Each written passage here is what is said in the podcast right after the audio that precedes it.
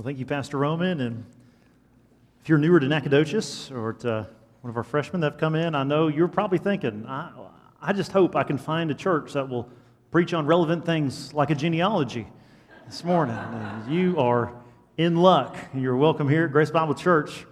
Uh, why would we preach through the genealogy? It's something that most of us on our Bible reading plans through the scriptures in a year, we usually tend to gloss over them, don't we? If you're in a small group and you're reading the genealogy, the person whose turn it is to read probably says, and you can read it yourself. And they skip right over that. Well, we believe that all of Scripture is God breathed and is useful in all the ways that the Lord has intended. And so we preach through books of the Bible, is our custom here.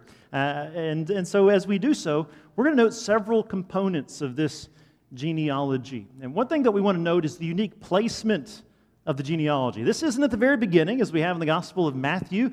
Uh, this, rather, is kind of right at the crux of the action. The, the drama has already been building.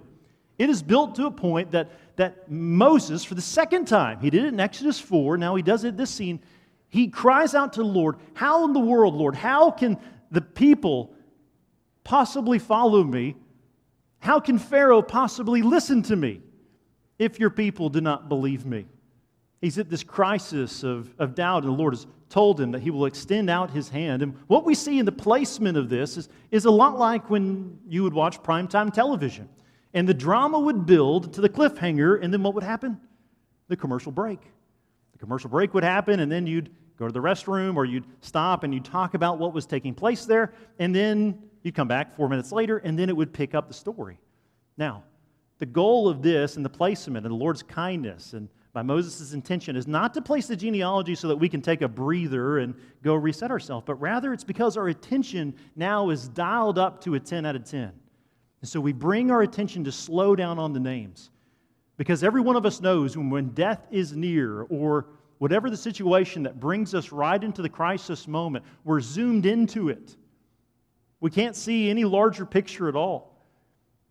And the genealogies are a gift for us to give us the ultimate giant picture of the story of what the Lord is doing. And so the Lord uses the genealogy, and Moses kindly places the genealogy here for us to see that all of these things, even though Moses is this doubting deliverer, all of these things are happening by the hand and fulfilling the promise of God. Even though the deliverer of the Lord is shaken, the Lord is not unshaken. He's faithful to his promises. And so this morning, as we walk through our time together, we, we examine this reality that all of these stories will ultimately point us to the redemptive river of the cross of Christ. That all who believe in him, the Lord will bring forth streams of living water. This genealogy anchors the reader both in the promises to Abraham, but also the future coming at this time in our text of the promised Messiah, the promised Christ, the promised king. So, we're going to note today three observations that we want to remember when we read the genealogies, and particularly this genealogy that's a gift for us in our faith to be encouraged this morning, to gain a healthy perspective. So, let's look first as we note the reality that God knows every name, God knows every single name. Now, if you were to pay a genealogical service to do some research for you, to figure out your past, and, and they brought back a selection of names rather than the totality of your names, you'd probably ask for a refund. But in ancient genealogies, it's common to give a selection here and there. what I want to note in this is that this genealogy contains for us big names and small names. Big names. So as we read a genealogy, if you're like me, when you come across it, you come across a name that you know, what do you do? Moses and Aaron, I know them. Simeon, I think I know him. And then you read some of the others and you just kind of put your head down and wait for the silence to pass. And as Roman reads it, you're like, I'm glad he's reading it, not me. and so there's big names and there's small names. Let's look at a couple of the big names here for us. Let's look at first. It begins with Jacob's firstborn son, that's Reuben. So remember Abraham, Isaac, Jacob. Abraham, Isaac, Jacob. So Jacob's son would be the great grandson to come. But Jacob's firstborn son and secondborn son, Reuben and Simeon, are mentioned here. And now, if you're a note taking person, and I encourage you, I think it's helpful to be, you can write down in your notes or in your scriptures if you're taking notes this morning, Genesis 32. Genesis 32, right there by Reuben or Simeon's name. This is Jacob's firstborn son. Because what's happening is we're being tethered back into the book of Genesis. So if we were preaching through the book of Genesis, we'd be often referencing Exodus and the rest of the Pentateuch, the rest of those first five books. We'd also be, as we read Exodus, then we, we've noted how we're constantly going back to Genesis to understand how these things fit in the promises and the goodness of God. Well, Jacob's story, as you remember, uh, he uh, takes his brother's birthright, he flees, and he gets in this scene in Genesis 32 in which he wrestles with God. And God takes him and changes his name to Israel, this one that struggled with God and man and was successful. The Lord changes his name. And we think of many of these names mentioned, chiefly the sons of, of Jacob, were tied back to Abraham. Why are we tied back to Abraham? It's a reminder of the covenant, the promised faithfulness of God, that he keeps his word. The covenant God made with Abraham is significant for us as believers. Why? Because it's anchored in the faithfulness and the working of the Lord. Not in our efforts or our best works, not in Israel's, but rather in the faithfulness of the Lord. We see in Romans, God tells us that Abraham believed God, and the Lord counted it to him as righteousness. And, the, and so when we think about this, I think of our preschool ministry. I so appreciate. As a matter of fact, if you've served in our preschool ministry, or you're, if Jenny's here, or Katie, or Caitlin, or Elizabeth, would you, would you raise your hand if you've served in our preschool ministry at all? Yeah, unashamedly. Some of you are ashamed, right? This is just. I'm not going to volunteer you to get up and leave. I know how you work. You're like, it's a trap. It's going to send me over for backup. No, that's not the case. But our preschool ministry, our kids' ministry, is absolutely incredible. And so our preschool ministry views that ministry as, as gaining an understanding of the Lord in His Word. They're going to the New Testament now. But as they do so, there's this story of the Bible song that our preschoolers learned. We could bring them up here and they could probably all perform it for us. And so when we think of a covenant, those that have been familiar in serving in preschool ministry, help me out. What is a covenant? A covenant contains a Yes, a covenant is a promise, and it contains a the land, the and a hey, and so all these things. So if you're like, where can I serve? You're going to not only learn the story of Scripture, but you're going to help create excitement in our kids of the story of God. So let's walk through each of those with just a sentence or two as we think about how this genealogy, tying back to Abraham ultimately by referencing Jacob and Israel, how this reminds us of the covenant that the Lord made. So let's think of the land. How would this encourage Moses? in his moment of doubt and crisis? Well, it's a reminder that God's faithful to his promises. He promised to lead the people and to give the descendants of Abraham a land. Well, in order to inherit the land and to go into the land, what has to happen first? They have to exit Egypt. And so this is a story of and a reminder of God's faithfulness that Moses will be successful in this endeavor because the Lord has given it to him. He will deliver his people. He'll use Moses and Aaron to do so, but he will deliver his people. The second, we think of a land and a seed. We think of the stars, the, that 100 year old Abraham and 90, his bride of 90 year old Sarah will have these multitude of descendants, the stars in the sky. We see and we think of God's faithfulness in all these things. And so when we read the genealogy, we remember every name is a mark of God's faithfulness. When we read of a land and a seed and a blessing, the blessing that will happen, God promised Abraham that what? Those that bless you will be blessed, and those that curse you will be cursed. Now we're getting it. Here we go. Now we're talking, getting excited. So if you're a note taking person, remember to write down Genesis chapter 12. Genesis chapter 12 and Genesis 15. Genesis 12, the covenant is made that the Lord is based upon the Lord's faithfulness with Abraham. But then in Genesis 15, we see it ratified. We see the circumcision uh, that's done as a sign of faithfulness. And that reminds us then of Exodus 4. Remember when Moses is leaving with his family and that, that threat of death that will take place because they don't honor that? They forget that as they're about to enter into the land. But we think about blessing as we read these names in the genealogy. I don't know about you, but I've never met a person as old as some of the names mentioned in that. But what's a reminder to us? It's a reminder that God is faithful to bless his people. As we wonder, how in the world did Israel multiply so ferociously? Well, if you have long, long lives and the Lord is blessing and opening the wombs, that's how.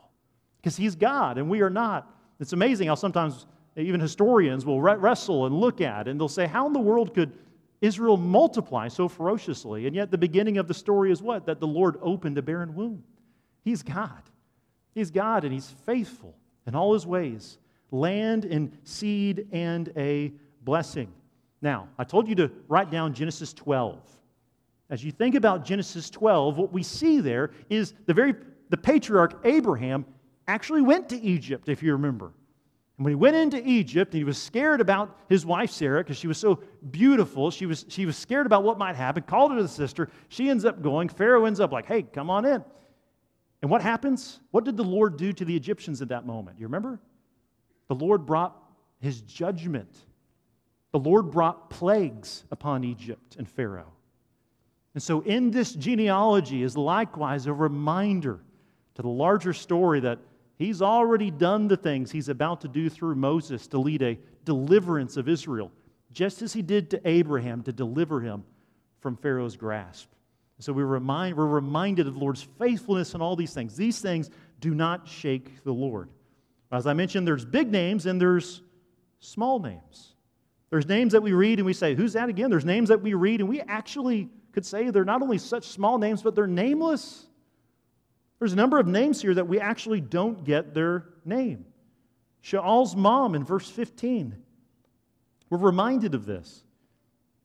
And right beside verse 15, I'd appreciate if you would write down Exodus 12, verse 38, because there's a common thread here. And so you can believe when we get to Exodus 12, we're going to reference back to this spot. Because most commentators pick up this reality that, that Israel's line is not pure. As a matter of fact, look at exactly who's mentioned here in Exodus 15. Shaul's mom, we read about here, simply she's described, not with the name, but with the description. She's a Canaanite woman. And when, spoiler alert, Israel's successful and let out of the land of Egypt, eventually, as they stand on the gate of going into the promised land, they will be told not to intermarry with the pagan nations. Why? Because the Israelites will forget the personal name of the Lord. They will forget Yahweh, the Lord God. They will not worship him or make sacrifices to him. Instead, what will happen? They'll make an exchange. They'll begin to worship the pagan gods.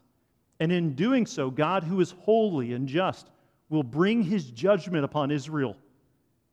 So, the Canaanites, though, as this genealogy reminds us, is that Israel's line, before that command is given, before they come into the land, Israel is a hodgepodge. It's a melting pot of people. A Canaanite woman here, blessed in the line. God knows every single name. Let's say that again. God knows every single name. How does that strike you this morning? One of the joys of being a, a multi generational church and having senior adults is, is oftentimes the candor, the honesty by which they speak. Or I should say, many of you speak. And in doing so, I'll never forget one interaction in which someone informed me is part of the reason they share stories, this person anyway, I share stories and mention so many different people's names from their past. Is this feeling of it's their responsibility to keep the memory of that person that's now passed alive. Not only friends and family, but, but others that they were acquainted with. It's like they're died and forgotten. That's a scary feeling to feel lonely, isolated, passed over, and forgotten. Believer, understand that the Lord knows every single name. He knows the Canaanite woman's name. He knew her in her mother's womb. No one's too small for the Lord our God. That's the faithfulness of our God. I ask you, do you know Him? Do you know Him? So, my friends, we see in thinking of genealogies first that God knows every name, and second, God is faithfully working out His plan using even broken people. God uses even broken people, to which, what should we say to that? Amen. That's the truth. Amen means that's the truth. I agree. Right? Wonderful. This is good news that the Lord used broken people. Why? Because He ain't going to use me or any of us. That's right. We all come short of the glory of God. Every one of us. We don't gather to show our resume and say, look how great we are. We gather because of the finished work of the Lord. we rest in Him and we minister in Him. We're reminded of what's been done for us and the joy that we have in Him. That we rest in the finished work of Christ, and out of that finished work, we labor being poured out as an offering for the glory of God, living sacrifices. That's why this is good news. Do you know Christ in that way, or have you been trusting in your own works to clean yourself up? The genealogy is a reminder that you'll never measure up. We may present ourselves to others as though we measure up and we're good enough or clean enough or we've sinned less or have put ourselves on a positive trajectory, but the reality is we are not holy as God is holy. This is filled with shameful stories. As a matter of fact, in Exodus chapter 2, verse 1, when Moses is, tells us about his upbringing and, and the, being saved at the scene of the Nile, his name of his father is not mentioned. Now, he doesn't mention it, I think, because it's just not relevant. In the same way, you, I might share a story about my parents, but I might not say George and Bonnie. It doesn't mean I'm not I'm, I'm ashamed of them. It simply means that it's not relevant to the story. But here now we see Moses' father's name and a key detail. It's a little awkward. Again, let me ask you if you could choose, if I said, hey, can you share with me five family members of yours? Would you give me the names that maybe have a mark of incest in them? Would you give me a name that has a murder in them? A coward? A doubter? What names would you give me? Well, the genealogies of the Lord are filled with honest names. Why? Because it's true. And it's God's story. When we look at history, we see something very interesting with the Egyptians. In most every culture, nearly every nation takes and glamorizes most oftentimes the victories and downplays the defeats. That's what Egypt does in Egypt's history. Almost none of the pharaohs mention any defeats that take place. But you read the story of Israel here and what takes place pure honesty of massive defeats and massive shameful situations. So much so that let's talk a little bit about who Moses' mom and dad is. What's the genealogy tell us? That Moses' father married Moses's or Mo, married his own aunt. He married his own aunt. Moses' and Aaron and Miriam's father and mother are tied together in a relationship in which Amram married Jochebed, his aunt. And Dr. Douglas Stuart and many other commentators, I think, probably make this point as well, but he does a great job of pointing out that the Septuagint. So when we think about the scriptures, the Old Testament's written in Hebrew, most the entirety of it, just a little touch in Aramaic, and the New Testament's written in Greek. And so what took place by the time that Jesus is sent is that the Hebrew has already been translated over into the Greek, so more people are able to have access and to read it. And the Greek, the common uh, language of the time and written language. And so that's called the Septuagint, the Septuagint. And the Septuagint, the translator of this specific text in the Septuagint, does not translate, and there's no reason he does this. There's no textual evidence why he should have done what he did. But the translator later on of the Septuagint, of this text, characterizes Moses' dad as marrying his cousin, not his aunt. And Douglas Stuart and others theorize that's because Leviticus 18 provides a very clear condemnation of that. But there's not something explicit that, that condemns marrying a cousin. And so the translator was so embarrassed by this fact that Moses, this key patriarch, the one from whom the law is given by the Lord, grace and truth through Christ, but the law by Moses, the translator is so embarrassed that he tries to clean up his own history, probably as a Hebrew man. And he translates it as a cousin rather than as an aunt. Now, what about your story? As we saw in Aaliyah's story a moment ago, every one of us in our testimonies, we're all marked by sin. It's the Lord that must clean us up, and Him alone. The rest of this account has so many different examples of brokenness that are contained therein. One of those is Korah's rebellion. Write down number 16. I'm not going to take time to go to all the stories that contain shameful things, but we'll just look at a couple of them. And then we'll each take turns coming up and sharing ours.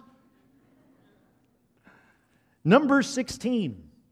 In number 16, we have Korah's rebellion mentioned. Now, if you have not read number 16, you got to read number 16. It is absolutely astounding.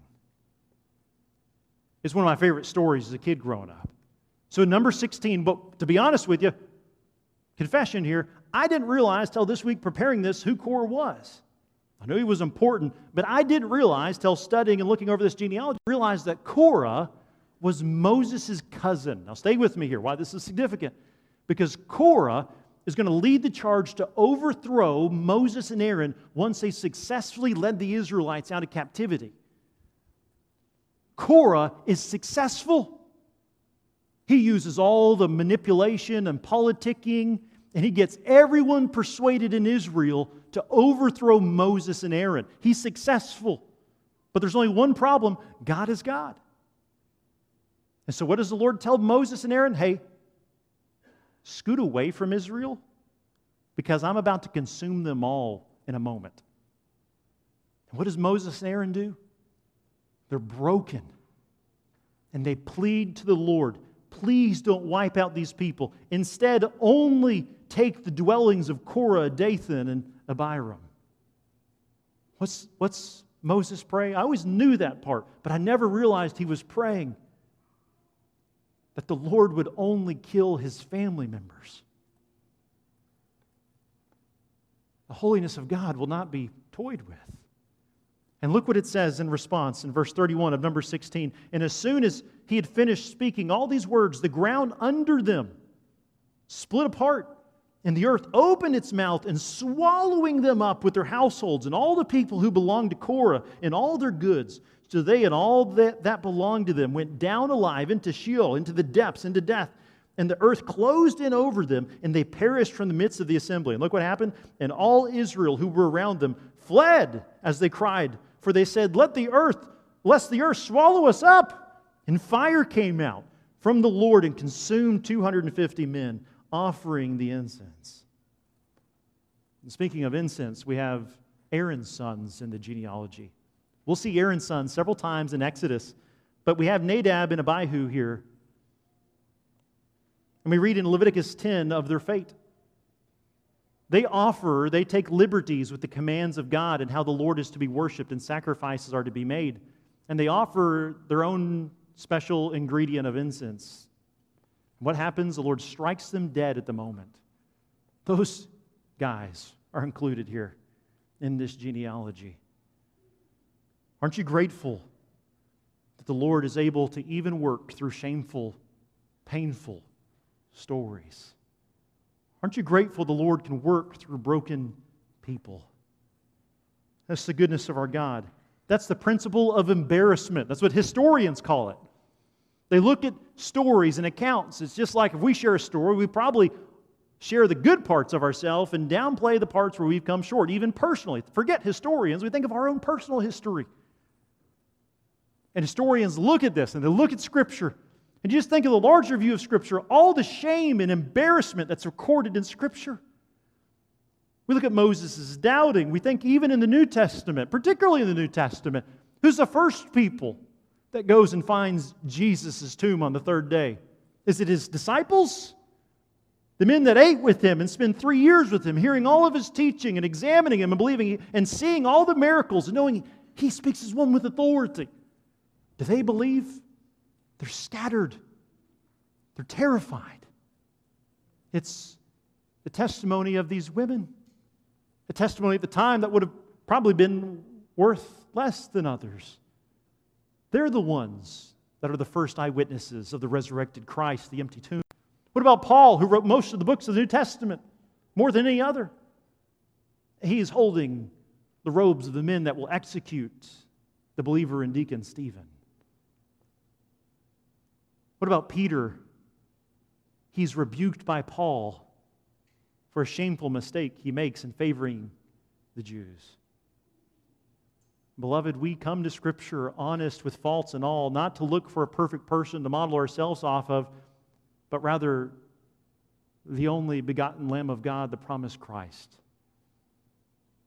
He's our hope Exodus itself and the genealogies are a reminder that it is the story of a faithful God in the midst of his faithful people, accomplishing his glory and working out our good to all that will turn and trust in Jesus. We have a perfect and good Savior and deliverer. But oh, if we look to men or women, we will find ourselves grasping at air. But all who look to Christ find life. This is what leads us to this third component First, this understanding that God knows every name. Second, the reality that ultimately God is faithfully working out his plan, even using broken people. And third, that the little stories are like creeks that flowed to the redemptive river of the promised Christ. The promised Christ. You see, every name that we read, every name that we read is an act of mercy. Every story we read about in a newspaper today of a birth is an act of the mercy of God. What did God tell Adam would happen if he ate of the tree of knowledge of good and evil? They would surely die. We turn to the next page in Genesis chapter 4 and we read of their sons. We read of Cain and Abel in light of the promise in Genesis chapter 3, verse 15, and we think maybe this is the promised Christ. Maybe this is that promised seed that will bring life and blessing to the nations. But it's not. Cain kills Abel. Seth and Seth's line. Perhaps he'll come here, but all the people did wicked continually in their own eyes. They did what was right, not the way of the Lord. We look to Israel, these people that are to be a light to the nations, a people without even a king because their king is the Lord, and yet they'll demand a king to be like the nations the priests, and we see three relationships in which the priests marry. And so much of the Old Testament is marked by the fall of Israel by the priests who will lead the way in debauchery. But look at the names that we have here. The little stories lead to the promised seed, the promised Christ. Look at the name that we have here, and all of those who does Aaron marry? Elisheba. And Elisheba is described as a Judahite woman. Who's the one that will come from the tribe of Judah? Matthew chapter 1 and Luke chapter 3. Write down those references. Matthew chapter 1, verse 4, and Luke chapter 3. In the genealogies of Jesus, we know that one of the requirements is that he had to come from the tribe of Judah. And specifically entailed in this description and in these genealogies of Jesus Christ is that Elisheba, a Judahite woman, she's the daughter of who? Aminadab. Aminadab. That's a fun one to say. Let's work on that together. Ready? Aminadab. Aminadab is in the genealogy of Jesus, the one who is of the tribe of Judah. This little genealogy, right here at the pinnacle of Moses' doubt, anchors itself to Abraham and the covenant faithfulness of God. Like this little quiet stream flows itself to the promised Christ by way of Abinadab, the one who would come, who would crush the head of the serpent, the one who lived a sinless life that's Jesus. We said that he knows every name. The question is do you know Christ? Are you forgiven by the authority of God?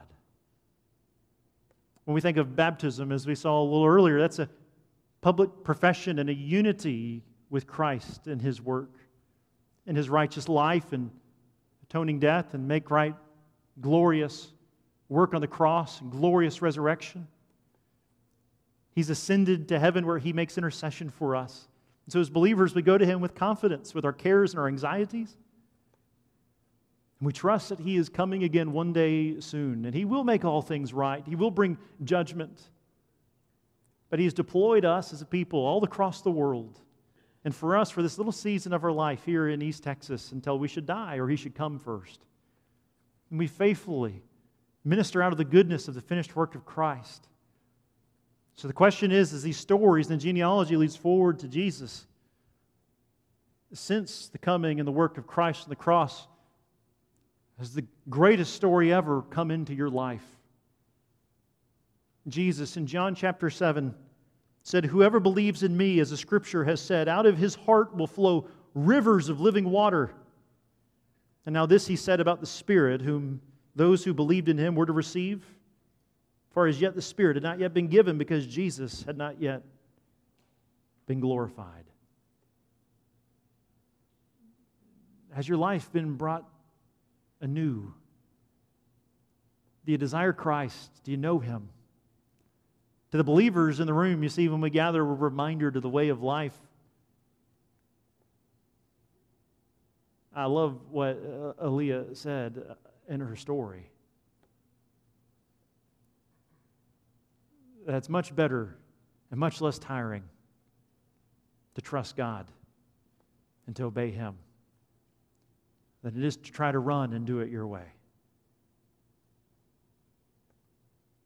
It's a promise that is offered to you. For we as a church are sinners that come by the grace and the work of Christ. We have confidence and we sing to Him with joy because we know the one who is sovereign and good. That's what we're reminded of in the genealogies. Do you know Jesus? He has all things in his hand, even when his people are unsettled. Do you know Jesus? On our next steps, I want to summarize what I just said in this little simple point. Has your little story yet encountered Christ? And if not, would this day, would you give your life to Jesus? We're going to have ministry leaders at the end of the service right up here in the front to pray with you and to encourage you and to celebrate with you in your next steps. Be not ashamed this day to turn from sin and trust in Him. He's a worthy Lord, there's no better. Amen. Second, would you consider diving into God's Word with a small group this fall? We have men's ministry, we have women's ministry studies that'll be firing up in September.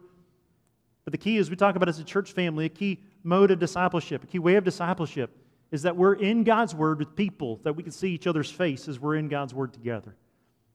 We gather together, gospel center worship, we live lives in sacrificial service, and we build community as a family being renewed by the power of Christ's love. The Lord's making us new. We're showing we're being, made hospitable, grace giving people. People that love truth and, and, and also walk in the grace and the kindness of our Lord. More and more and more until the day we die. But do you have a group that you can get in God's Word with and walk through it? That's what our small group's for. And, and uh, as Pastor Stephen mentioned, on your card, there's a little spot you can check small group. You place that on the offering box on your way out this morning. We want to connect you to a group this fall semester. I assure you, we don't know what the fall has for us. Nobody does, do we? Do they? Does anybody? We know the Lord does.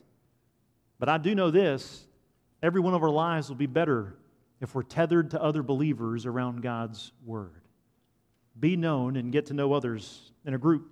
And finally, the Lord is Israel's deliverer, but he uses, as verse 13 finished, this Moses and Aaron. The outcome was assured, but the work was Moses and Aaron's to still do. We'll see more about that next week. And so, beloved, you are assured and you have peace of your destiny. And you have a confidence because of the finished work of Christ, but He has prepared before the foundations of the world good works as believers for us to walk in joyfully as we each uniquely go into our own places of work, in our own neighborhoods, our own apartments, and our own classes. So let us go with full hearts and confidence and joy because of Jesus Christ.